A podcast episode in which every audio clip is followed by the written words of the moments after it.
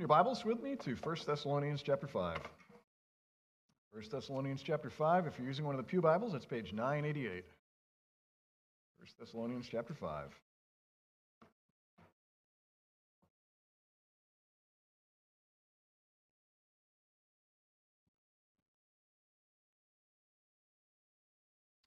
Thessalonians chapter 5.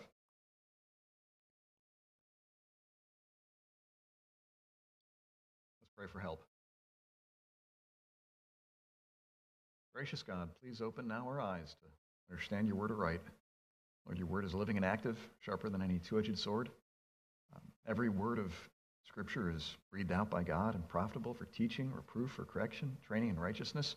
We do pray now that your word would have its uh, unhindered work in our lives. Use your word now to do great and mighty things, to save those who don't know you, to edify those who do, to further your kingdom here on this planet. Please, Lord, work in a great way now. For Jesus we pray. Amen. 1 Thessalonians 5:19 this is God's word. Do not quench the spirit. May God give us ears to hear his word. As most of you know, in my spare time I serve as a chaplain in the US Navy Reserves. I just recently finished 2 years and it's been a thoroughly enjoyable experience. I originally joined up for more opportunities to talk to people about Jesus, but it's turned out to be an awful lot more than that. This last summer, I attended basic chaplain school in Newport, Rhode Island. And for six weeks, we had classes on all sorts of different topics classes on counseling, classes on hospital ministry, classes on religious freedom and the Constitution, and suicide prevention, and drug and alcohol abuse. Uh, incredibly helpful. Uh, I feel very privileged for this opportunity. Well, another class we completed was called Battlefield First Aid. Now, I will confess, I did not expect to get much out of battlefield first aid. The reason for this is because over the years, I've actually taken several first aid courses just for fun. Uh, at one point, I was certified with the Red Cross uh, in basic first aid, so I didn't expect to learn anything new. Uh, but my goodness, I was so very wrong. I discovered there's a massive difference between basic first aid and first aid on a battlefield. Uh, you know, first aid for something like a broken bone uh, and when you've got a leg blown off. Enormous difference. Uh, here are a few pictures that you might be interested. That guy's actually not hurt. He's pretending. We were uh, going through some drills. You can see a stretcher in the background. I don't know if you can see me. I'm right in front of the uh, TV screen there. Go to the next one. Uh, one of the big things that you do with battlefield first aid is learn to carry people. You know, obviously, if you're on a battlefield and there are bullets flying by, you need to carry people. So we tried all sorts of different uh, carrying methods. This is one of the more common ones. Keep going. Next slide. And then we got to experience this, and if the picture looks a little bit fuzzy, the reason for that is it was raining sheets when we did this. Uh, so imagine carrying somebody approximately your same weight on your shoulders like this uh, in just downpouring rain. So all of this was part of the battlefield first aid class. Well, with any kind of first aid, whether it be basic first aid or battlefield first aid, one of the things that you check for are vital signs vital signs, things like pulse, breathing rate, body temperature. And these vital signs tell you a lot about the person's health and state, um, where you need to serve them, how you need to minister to them. Interestingly, in the battlefield first aid thing, another thing that you check for is active bleeding. Um, and what you've got to do, because you know people are generally covered with gear, you've got to peel off all this gear to see if there's like a bullet hole and blood is actively flowing out of that. Well, just like Vital signs tell you much about the health and the state of a person you're trying to help with first aid. There are ministries that the Holy Spirit performs that we could call vital ministries. These are ministries that are, in a sense, vital signs of the Spirit's work in your life. If the Spirit dwells within you, if the Spirit's at work in your life, you'll see these vital ministries. There'll be evidence of them. Uh, of course, they'll be faint at times. Of course, they need cultivating at times. Uh, they might be almost indiscernible, especially in a new Christian. But where the Spirit is living and active, these ministries will be evident to one degree or another, both to yourself and to those around you. Today, we're going to be talking about three vital ministries of the Spirit. Specifically, how he focuses our attention on Jesus, how he teaches us to helps us fight sin. And in all of this, the question I want you to be asking yourself is Do I see these vital signs of the Holy Spirit in my life? Do I see the Holy Spirit working in my life, bearing these fruit in my life, or are they totally absent? Now, just to bring you up to speed, we're nearing the end of this long series on your relationship with the Holy Spirit. Uh, if you remember way back in time, this entire series was inspired by 1 Thessalonians 5:19. Do not quench the Spirit. We desire to know enough about who the Spirit is and his works to put that verse into practice. Now, in this series, we have gone all over the place, talking about the Spirit's work in the Old Testament and the New Testament, talking about the way in which his ministries changed on the day of Pentecost, talking about the way in which we need to be sensitive to his conviction and his leading.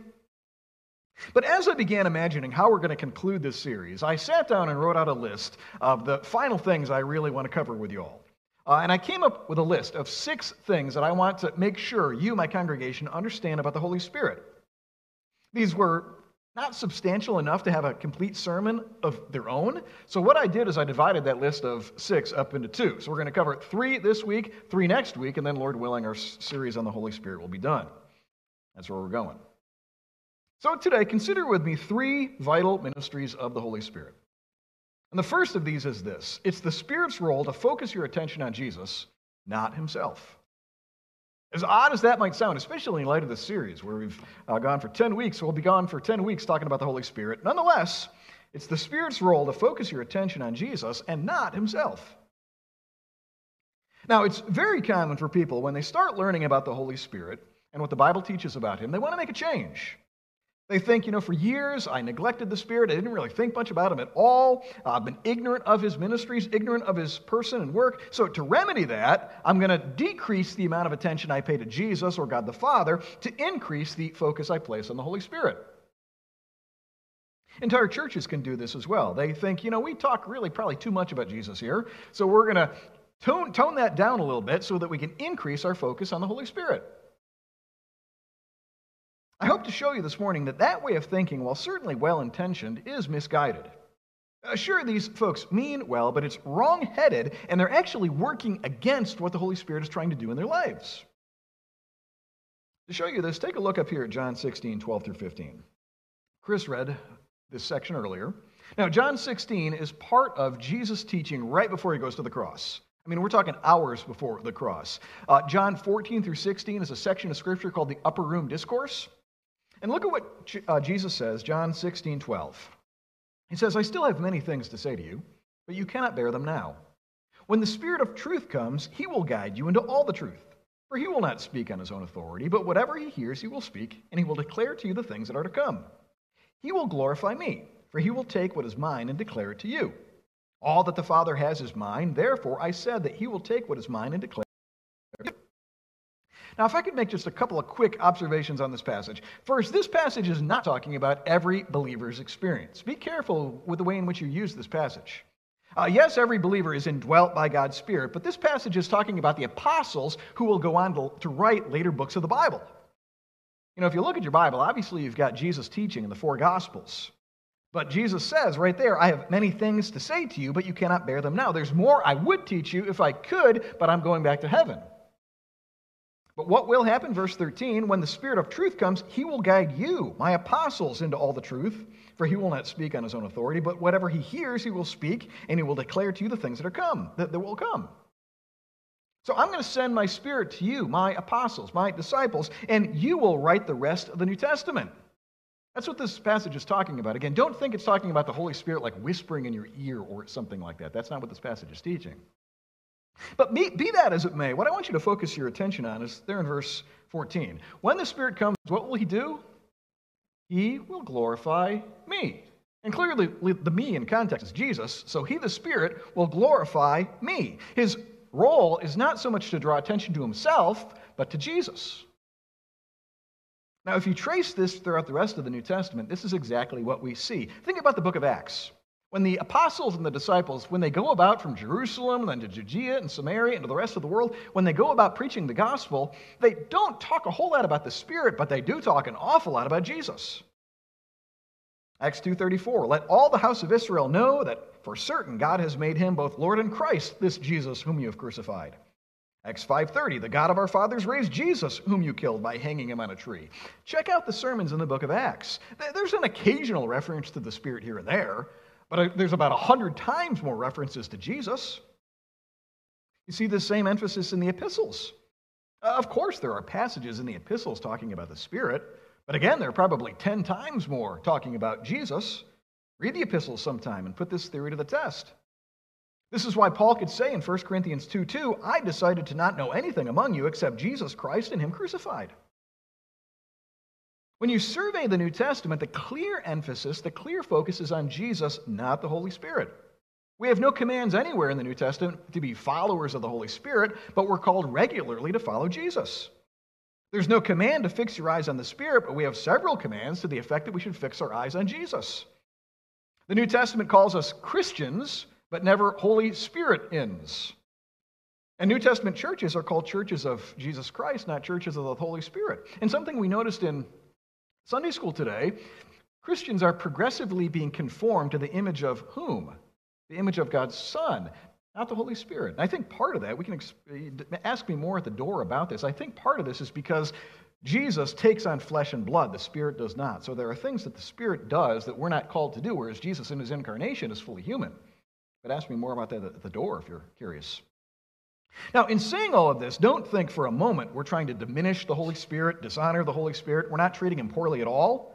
No, all we're trying to do is recognize his proper role in the plan and the purpose of God to glorify Jesus. It's kind of like this it's the job of a mirror to reflect not itself, but the image of the one looking into it. Am I right? And a good mirror, you, won't almost, you almost won't even notice the mirror, you'll just look at the image that you're seeing in the mirror. So, also, the role of the Holy Spirit is not to draw attention to himself, but Jesus. And that's not dishonoring the Spirit at all. It's, again, simply acting in concert with his proper role. Now, having said this, let me make a few clarifications. First, what I'm saying here does not mean that we never talk about or learn about the Spirit. Of course not. This entire series has been all about the Spirit, his person and work. I mean, for 10 weeks, we'll have talked a lot about the Spirit. So don't hear me saying any of that. Additionally, don't hear what I'm saying under this point to mean that you shouldn't learn how to properly engage with the Spirit, how to live in line with His ministries. Of course you should. And again, I've been trying to lay out in this series how you can do that. But what I am saying here is where do we place our primary focus? Who is the primary one we fix our eyes on? Who is the primary one we follow? And honestly, I think the emphasis of the New Testament ought to be reflected in the emphasis of our life. You know, they ought to kind of line up proportionate. And again, the emphasis of the New Testament is clearly on Jesus, on following him. It's like we read in Hebrews 12, 2. Let us fix our eyes on Jesus, the author and finisher of our faith, who for the joy that was set before him endured the cross, despising its shame, and sat down at the right hand of the throne of God. So here's what this means practically. What this means is that a spirit filled believer is increasingly growing in their love for Jesus. You get that? A spirit filled believer is increasingly growing in their love for Jesus. They're increasingly fixing their eyes on Him, increasingly grateful for the cross, increasingly grateful for the empty tomb. Uh, they want to read more about the gospel. They want to read more about the work of Jesus. They, they love singing Jesus' praises. They're increasingly trying to tell others about Jesus and persuade them to trust in him. All of that is evidence of the Spirit's work in their lives. You follow that? A similar dynamic takes place in churches where God's Spirit is at work. A spirit filled church is going to be preaching and teaching a lot about Jesus. Uh, they're going to be singing a lot of songs and hymns about Jesus. Really, in a sense, every ministry is designed to introduce people to Jesus or to grow people in their relationship with Him. And again, that's not at all diminishing the Holy Spirit or meaning that they never talk about the Spirit at all, but it's simply acting consistent with the Spirit's role. In light of this, I want you to examine yourself. If the Spirit's role is to focus your attention increasingly on Jesus and not Himself, how's your life measure up? Do you see this vital sign in your heart and life? Are you increasingly focusing on Jesus, increasingly finding yourself loving Him, increasingly seeking to tell others about Him? Do you? If you do, take that as a wonderful, healthy sign that the Spirit's at work in your life. For this is one of His vital ministries. Moving on, moving on, consider with me a second vital ministry of the Spirit. Consider with me, second, how the Spirit teaches believers how to pray and to pray. The Spirit teaches believers how to pray and to pray. Now, let me say a few quick preliminary things here. First, by prayer, we mean talking to God. I've discovered a lot of people have very different definitions of prayer. uh, the rote reading of mantras, you know, spinning of prayer wheels. There's a lot of definitions out there. And do, do keep in mind when you're talking to somebody about prayer, don't assume they necessarily mean by prayer what you mean by prayer. So we mean talking to God. That talking might take a variety of forms. Might be giving thanks, might be asking for this or that, might be confessing sin, might be adoring God for his person and work, uh, might be lamenting the sin that we see in ourselves or in the world a variety of forms, but at the end of the day, the common denominator that defines what prayer is is that it's talking to God. I'm verbalizing my desires to Him. The second thing, the Bible is clear that prayer is something that needs to be taught and learned.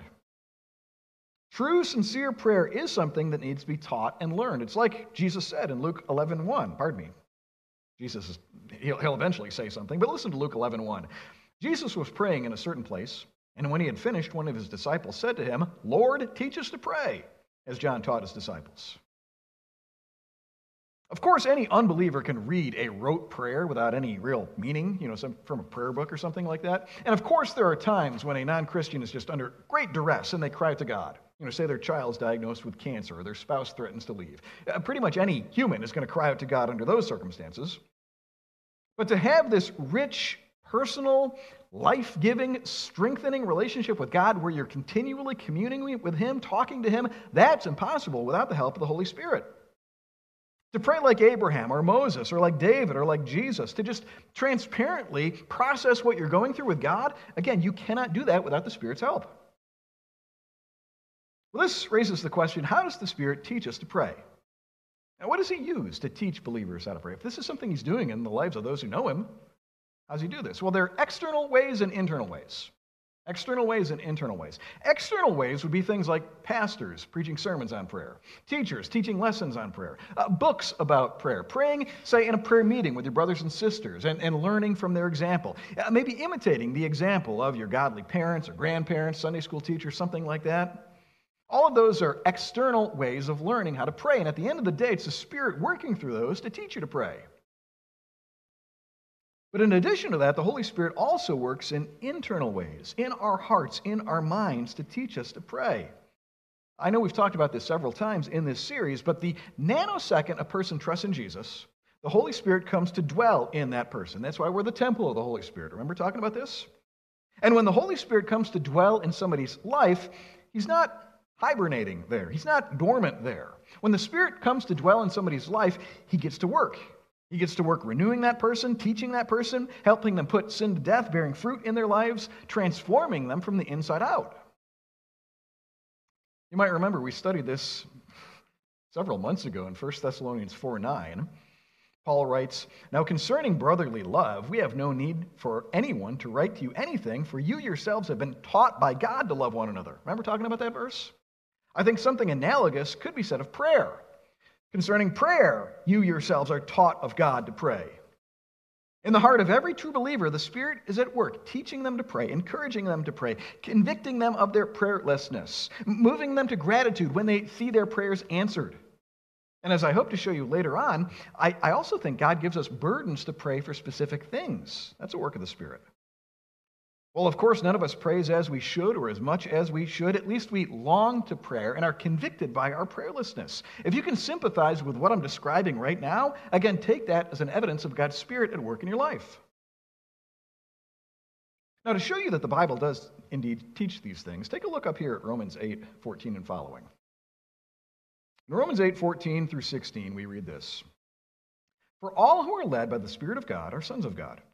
For you did not receive the spirit of slavery to fall back into fear, but you have received the spirit of adoption as sons by whom we cry, Abba, Father.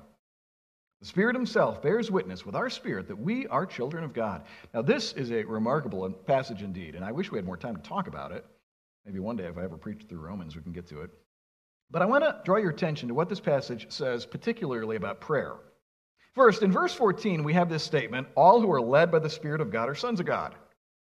I've discovered a lot of people misunderstand that phrase. They think being led by the Spirit is like the Spirit whispering in your ear uh, go over here, turn right there, turn left there.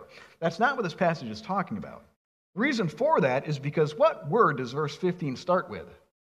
Verse 15 starts with the word for. You see that? For you did not receive the spirit of slavery.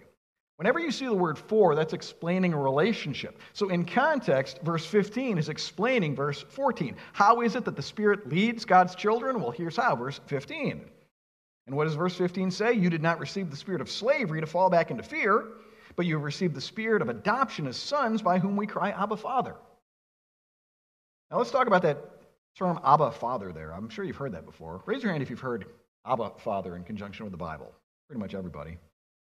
Now, Abba, Father, it's, uh, it's a Hebrew word, and it basically means dad. Dad. It's not as formal as father, and it's not as informal as daddy, but dad's a pretty good rough synonym. And you'll notice in this passage, who is it that's moving us to cry out to God, Abba, Father? The spirit of adoption as sons, which is clearly in context the Holy Spirit. So you put two and two together, it's the indwelling Holy Spirit who's moving us to cry out to God as Abba, Father. Now, I want you to think through this. If you find yourself just instinctively drawn to cry out to God in prayer, to draw near to Him as Father, to say, God, I am a sinful wretch, but I know that you love me as a tender Father because of what Jesus has done, take that as the Spirit at work in your life. And tying that to verse 14, this is in part how we're led by the Spirit. The Spirit is leading you by moving you to cry out to God, Abba Father. You follow that? One other thing I want you to notice look at verse 16. The Spirit Himself bears witness with our spirit that we are children of God. Now, again, read this in context. Many people take this verse out of context and again imagine the Spirit kind of like whispering in your ear, You're God's child. But I don't think that's what this means in context. Putting it in context, I think the Spirit bearing witness is that internal inclination to call God Father. This is how God both leads us and the Spirit bears witness. So, if in all the messiness and distress of life, if you're still nonetheless compelled to cry out to your Father in heaven, if through, say, cancer or wayward children or a spouse who takes off, again, you know, uh, takes off, if you're nonetheless motivated to just cry out, even through tears, Father in heaven, have mercy on me. Realize that's there because the Spirit's at work, and that's the Spirit leading you, and that's the Spirit testifying that you're God's child. Did you follow that? Pastor Sinclair Ferguson writes about this in his very helpful book on the Holy Spirit. He says, At the very least, this crying, Abba Father, is an expression of the Spirit's bearing witness with our spirits that we are God's children and therefore heirs together with Christ. It is in the cry that God's children utter that the Spirit bears witness. Even in the darkest hour, although he may be broken and bruised, tossed about with fears and doubts, the child of God, nevertheless, in his need, cries out, Father as instinctively as a child who has fallen and been hurt cries out in similar language, Daddy, help me. This is the cooperative and affirmative testimony given by the Spirit. Assurance of sonship is not reserved for the highly sanctified Christian, it is the birthright of even the weakest and most oppressed believer. I think this is in part why other religions pray so differently. Uh, you know, obviously, religions have different religions have their prayers, but they don't draw near to God as a tender heavenly Father. And that's because their prayers are, they're just looking at the entire activity entirely differently. It's not the Spirit inspiring me to draw near to my Father because of what Jesus has done.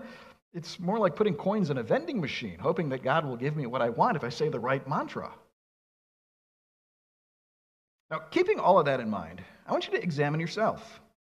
Can you sense the Spirit increasingly teaching you to pray, Abba Father? Again, not to recite rote prayers from a prayer book. Those can be helpful.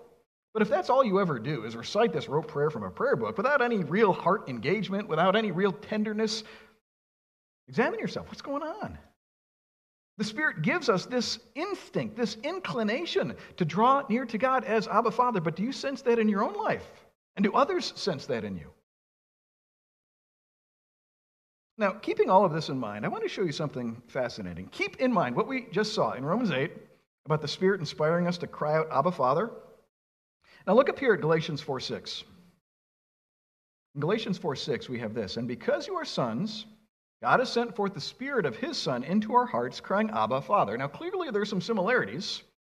The indwelling Spirit crying, Abba, Father. But in this verse, who's the one praying, Abba, Father? Is it the believer or is it the Spirit? Maybe don't say anything out loud. Think first before you say anything out loud. In this particular verse, is it the believer crying out, Abba, Father, or is it the Spirit?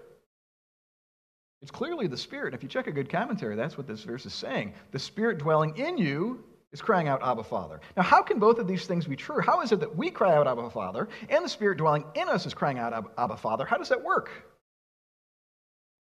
Well, recently I was reading an old book by a Puritan named Thomas Goodwin, and he makes a rather startling suggestion.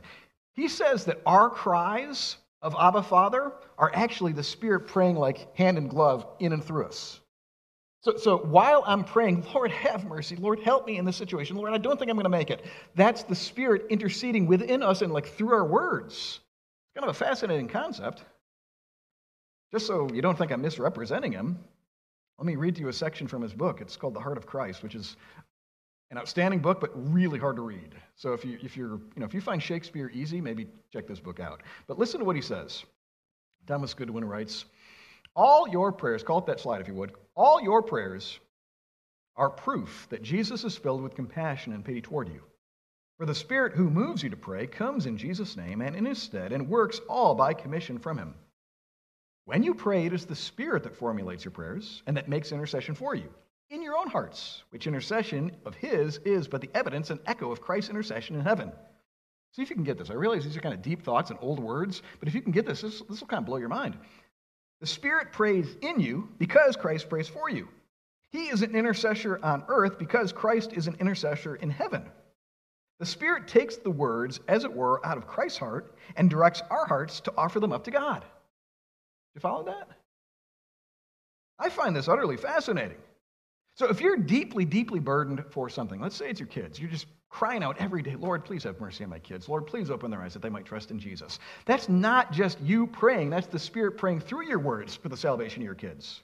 And I think we can say the same for a wide variety of prayers. Uh, the things that you're deeply burdened for that certainly please God. I mean, like I'm going to say in a minute, we can play, pray for selfish, sinful things, and we're not talking about that. But, but a true God glorifying burden, if you're just crying out, Abba, Father, for this, for that, You've got to understand that you're not praying that only because the Spirit's motivating you to, but in some weird sense, the Spirit's also praying through that. Now, since this is kind of a wild idea, let me make a couple of clarifications.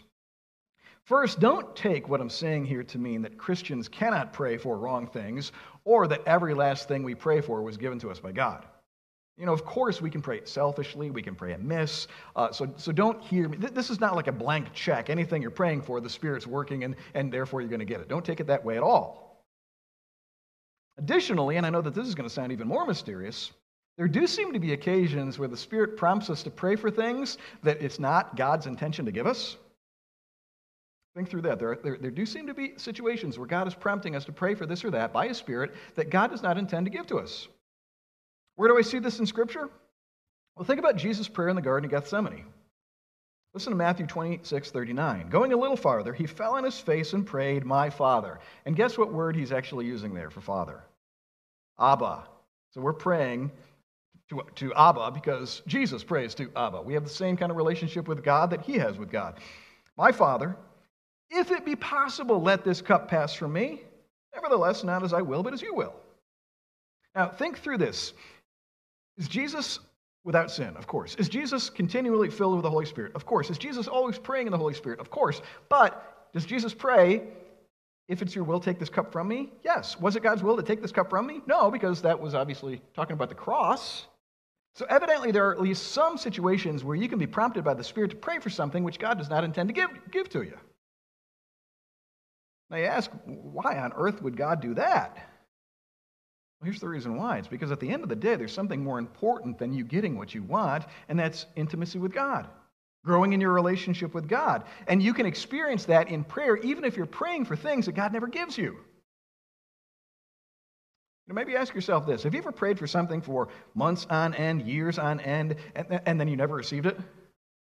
Uh, you know, maybe you prayed for a healing for a loved one, and, and instead of healing them, God took them home to heaven. Don't take that prayer as wasted time. We, you know, we're such efficient Americans that we can think that, oh, I wasted all. No, you even praying for something that God doesn't give you is you communing with God, which deepens your relationship with God, even if you don't get what you want. Because in the long run, what's more important than you getting what you want is growing in your relationship with the Lord. Does that follow? Now, I realize I've said some deep stuff under this particular point, but here's sort of the long and the short of it. I'd encourage you, if you're a believer in Jesus, Look at it this way unless they are manifestly sinful or selfish, assume that promptings to pray are the workings of God's Spirit. All right, unless they're manifestly sinful or selfish. You know, I won't give you, you can, you can imagine what sinful prayers might be. You know, Lord, kill so and so so I can marry his or her spouse. You know, you can imagine those sorts of things. But unless they're manifestly sinful, assume promptings to pray are the workings of the Holy Spirit. I'd encourage you to respond to those promptings immediately. Pray in line with those. Uh, and again, believe that God will use those to grow you in your relationship with Him. So praise God, the Spirit teaches believers how to pray and to pray. But do you see this taking place in your life? Do you see again this draw, like a magnetic pull to draw near to God as Abba Father? Or do you look at prayers about as pleasant as going to the dentist? Quickly, let's consider one final and third vital ministry of the Holy Spirit. Realize that walking by the Spirit is the only truly effective way to fight sin. Realize that walking by the Spirit is the only truly effective way to fight sin. Now, all true Christians hate sin, and we want to put our sins to death. Again, this is simply one of the things the Spirit is doing in our lives. While we'll never achieve perfection in this life, and while even the best Christians still sin multiple times a day, and that will continue until we go to heaven, if we're born again, we have new hearts, a new nature, a nature that loves the things of God and hates sin, at least a little bit. Now, is it true that another part of us still loves sin? Sadly, yes. And realize that at the end of the day, that's why you sin. You sin not because the devil made you do it, or because the circumstances were just too tough and you couldn't endure, uh, or because of peer pressure, or because of anything. No, we sin because, truth be told, we, we love that sin. We kind of enjoy it. And that's why we sin to our great shame. So, this is the dilemma we find ourselves in. If we're indwelt by God's Spirit, He's teaching us to hate sin and to put it to death. But because of the flesh, because we're still incarnated or incarcerated in flesh, we still find sin so attractive and enjoyable. Anybody know that experience? Interestingly, the Apostle Paul describes this vividly in Galatians 5:16. Follow along as I read Galatians 5:16 and following, and see if this feels like what you experience. But I say, walk by the Spirit, and you will not gratify the desires of the flesh. For the desires of the flesh are against the Spirit, and the desires of the Spirit are against the flesh, for these are opposed to each other. You ever feel like you've got like a war going on within you?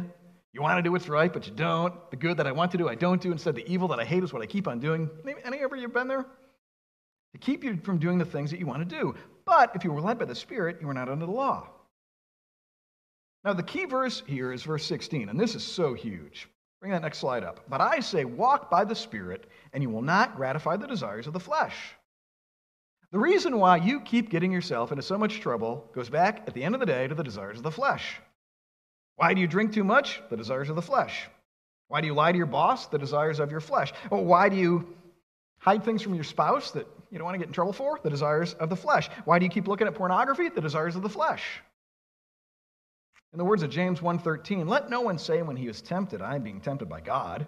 For God cannot be tempted with evil, and he himself tempts no one. But each person is tempted when he is lured and lured and enticed by his own desire. Then desire, when it conceives, gives birth to sin, and sin, when it's full grown, brings forth death. All right, so far so good. You've probably heard that teaching before. But this is actually where so many Christians take a wrong turn. They think they're going to fight the desires of the flesh with superficial behavior modification. Big words, but I think you know what they mean. They think they're going to, they're going to conquer these lusts of the flesh by simply changing something out there. So, for instance, if I drink too much, I'm going to change the route I drive to work to avoid driving by the bar. Uh, if I keep lying to my boss, we just won't hang out in the uh, break room and I won't tell him fish stories. If I keep looking at pornography, I'm going to put covenant eyes on my computer, and that'll prevent me from looking at stuff I shouldn't. I'll change something external, and that will solve the problem. Now, again, let me clarify some of these external changes can be incredibly helpful. I, in my own life, there are several sort of boundaries I've placed uh, to keep me far from sin. Of course, it's helpful to do what you can to avoid temptation, but make no mistake, those are not the real difference maker. Superficial behavior modification, that, that, that's not the real difference maker. Because that will not change your heart so that you hate sin and love righteousness. It might keep the temptation away, but what's going to happen the first time that temptation falls in your lap? Uh, you'll lap it up as soon as you can. What you need is something deeper, uh, something that changes your loves. And this is where walking by the Spirit comes in. Again, verse 16, it could not be clearer. But I say, walk by the Spirit, and you will not gratify the desires of the flesh. It's like a promise. I mean, I, I promise. How do you avoid fulfilling the desires of the flesh? Walk by the Spirit. You see, when, the, when you walk by the Spirit, again, He begins changing what you love. And like I said earlier, the reason why we sin is because we love sin. But what happens when your love for God displaces your love for sin? Sin isn't as nearly attractive anymore. Walk by the Spirit, and especially over years, you'll see that sin not be, not be so pretty anymore. And you'll see God become increasingly attractive. Walk by the Spirit, and you'll find your love for God increasing and your love for sin diminishing. As that takes place, you'll increasingly delight in God's commands. Psalm 119 will make a whole lot of sense. And, and, sin will just, you know, again, not that you'll ever reach a point in this life where you'll never be tempted or never want to sin, but it just won't hold the same allure to you as it used to hold. Can anybody testify that what I'm saying is true? By the grace of God, I've experienced this in several areas of my life. Not every area. There's a lot of areas where I'm working to put sin to death. A lot of the stuff that used to woo me and attract me, I just look at as like, that was a dumb waste of time. It's a fruit of walking in the Spirit. Well, all of this begs the question how then do we walk by the Spirit? If this is the really only effective way of fighting sin, how can I do this? Well, the short answer is by doing a lot of the things that we've already talked about in this series. Let me read to you sort of a bullet point summary of some of the main ideas we've talked about in this series, and I think they pertain to walking by the Spirit. And if anybody wants copies of these PowerPoint slides, just let me know and I can email them to you. And how do I walk in the Spirit? Remain sensitive to the Spirit's conviction and repent at the very first hint of conviction. Fill your mind and heart with the Spirit inspired Word, meaning the Bible, till it transforms your thinking and behavior. Train yourself to actively think of yourself as the temple of the Holy Spirit and develop a fear of doing anything that would grieve or offend that indwelling Spirit. Pray daily for the Spirit's illumination, conviction, and transformation, and then wait expectantly to receive these gifts. Worship the Spirit as the third person of the Trinity. Give thanks for the gifts of the Spirit you know about and learn about those you don't. When you see any degree of fruit of the Spirit born in your life, any love, joy, peace, patience, so forth, thank God for planting that and growing that because, again, that's not coming out of your flesh. Spend much time fellowshipping with others who are indwelt by God's Spirit, praying with them, discussing the word of the Spirit with them. When the Spirit prompts you to pray for something, drop whatever you're doing and pray desperately and earnestly. And by drop everything, you know, obviously don't like slam on the brakes and, you know, hop out of your car. You, you can, you know, you can pray legitimately while you're driving down the road. Rely on the Spirit as the one who gives you the strength to grow, change, love God, and love your neighbor and to put sin to death. And lastly, believe that the Spirit will preserve you all throughout this difficult and dangerous life until you reach glory. All of those are key to walking by the Spirit. So I want to ask you right now what sin's bothering you? You know, don't say anything out loud, but what sin is just dominating your life? You've got sort of a low grade guilt about it all the time. You feel ashamed about it. It might be destroying your family, destroying your relationships, destroying your job. What sin's messing your life up right now? Regardless, realize that walking by the Spirit is the only effective way to fight that sin, to put that sin to death. But very frankly, I ask you, do you believe this? Do you believe what I've been saying under this point, and will you do what you need to do to walk by the Spirit? As I conclude our time this morning, I want to speak briefly to those of you who might be here this morning and are not Christians, who have not yet put your hope in Jesus. If that's you, we're delighted you're here. Thank you for coming. In fact, there's nowhere we'd rather you be on a Sunday morning, 1045 here with us, hearing God's word, singing God's praises. Thank you for coming. But if you're here today and you are not a believer in the Lord Jesus, I need to tell you that you are totally cut off from the source of life and strength that we've been talking about all morning. Why is it that you have no interest in focusing on Jesus? Because you lack the Holy Spirit. Why do you not know how to pray or even desire to pray? You lack the Holy Spirit. Why is it that you can't seem to get a handle on those sins that are destroying your life? Again, you lack the Holy Spirit. But listen to what Jesus says in John 7 37. Jesus stood up and cried out, If anyone thirsts, let him come to me and drink. Whoever believes in me, as the scripture has said, out of his heart will flow rivers of living water. Now, this he said about the Spirit, whom those who believed in him were to receive. Right now, Jesus is inviting you come to me. Trust in me. Put your hope in me. Jesus will forgive you of all of your sins, past, present, and future.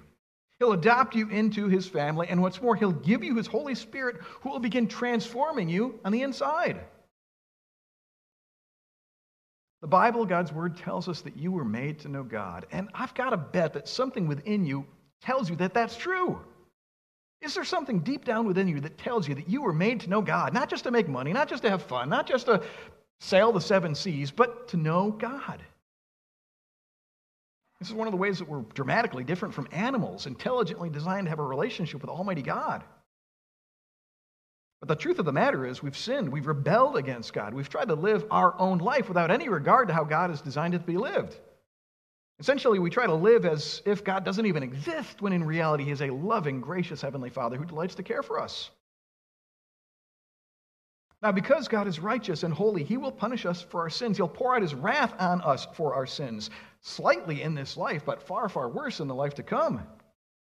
And unless our sins are forgiven, unless we have a Savior, unless we're reconciled to God, we will suffer eternally in that real place called hell. But under those very circumstances, God loved us. He loved sinners, and He took the initiative to heal and restore the relationship we destroyed. God provided a Savior, a Savior who can forgive you and reconcile you to your Creator. God the Father sent God the Son down to earth, His promised Messiah. God the Son was born as a baby to the Virgin Mary, given the name Jesus. Fully man, fully God in one person. Jesus grew up and lived the life of perfect trust in and obedience to God we should have lived, always filled with the Holy Spirit, always obeyed God in thought, word, and deed. But if you know the rest of the story, Jesus died a horrifying death in his mid 30s, arrested, nailed to a cross, hangs there in darkness until he dies. The Bible tells us that while Jesus is dying on the cross, he's taking the wrath of God deserved by sinners. This is how God can remain holy and righteous while forgiving those of us who have rebelled against him. By dying in our place, Jesus satisfied the demands of God's justice for us forever. Three days later, God the Father raised Jesus back from the dead to testify that what I'm telling you right now is true. He ascended to heaven where he is now, and one day he's coming to return. And now, in response, again, here's the invitation turn from sin, embrace me, be forgiven. Turn from sin, embrace me, be reconciled to your Creator. Enter back into that relationship with God you were made for in the beginning. This is why Jesus came to earth, to reconcile us to God, to forgive us of our sins.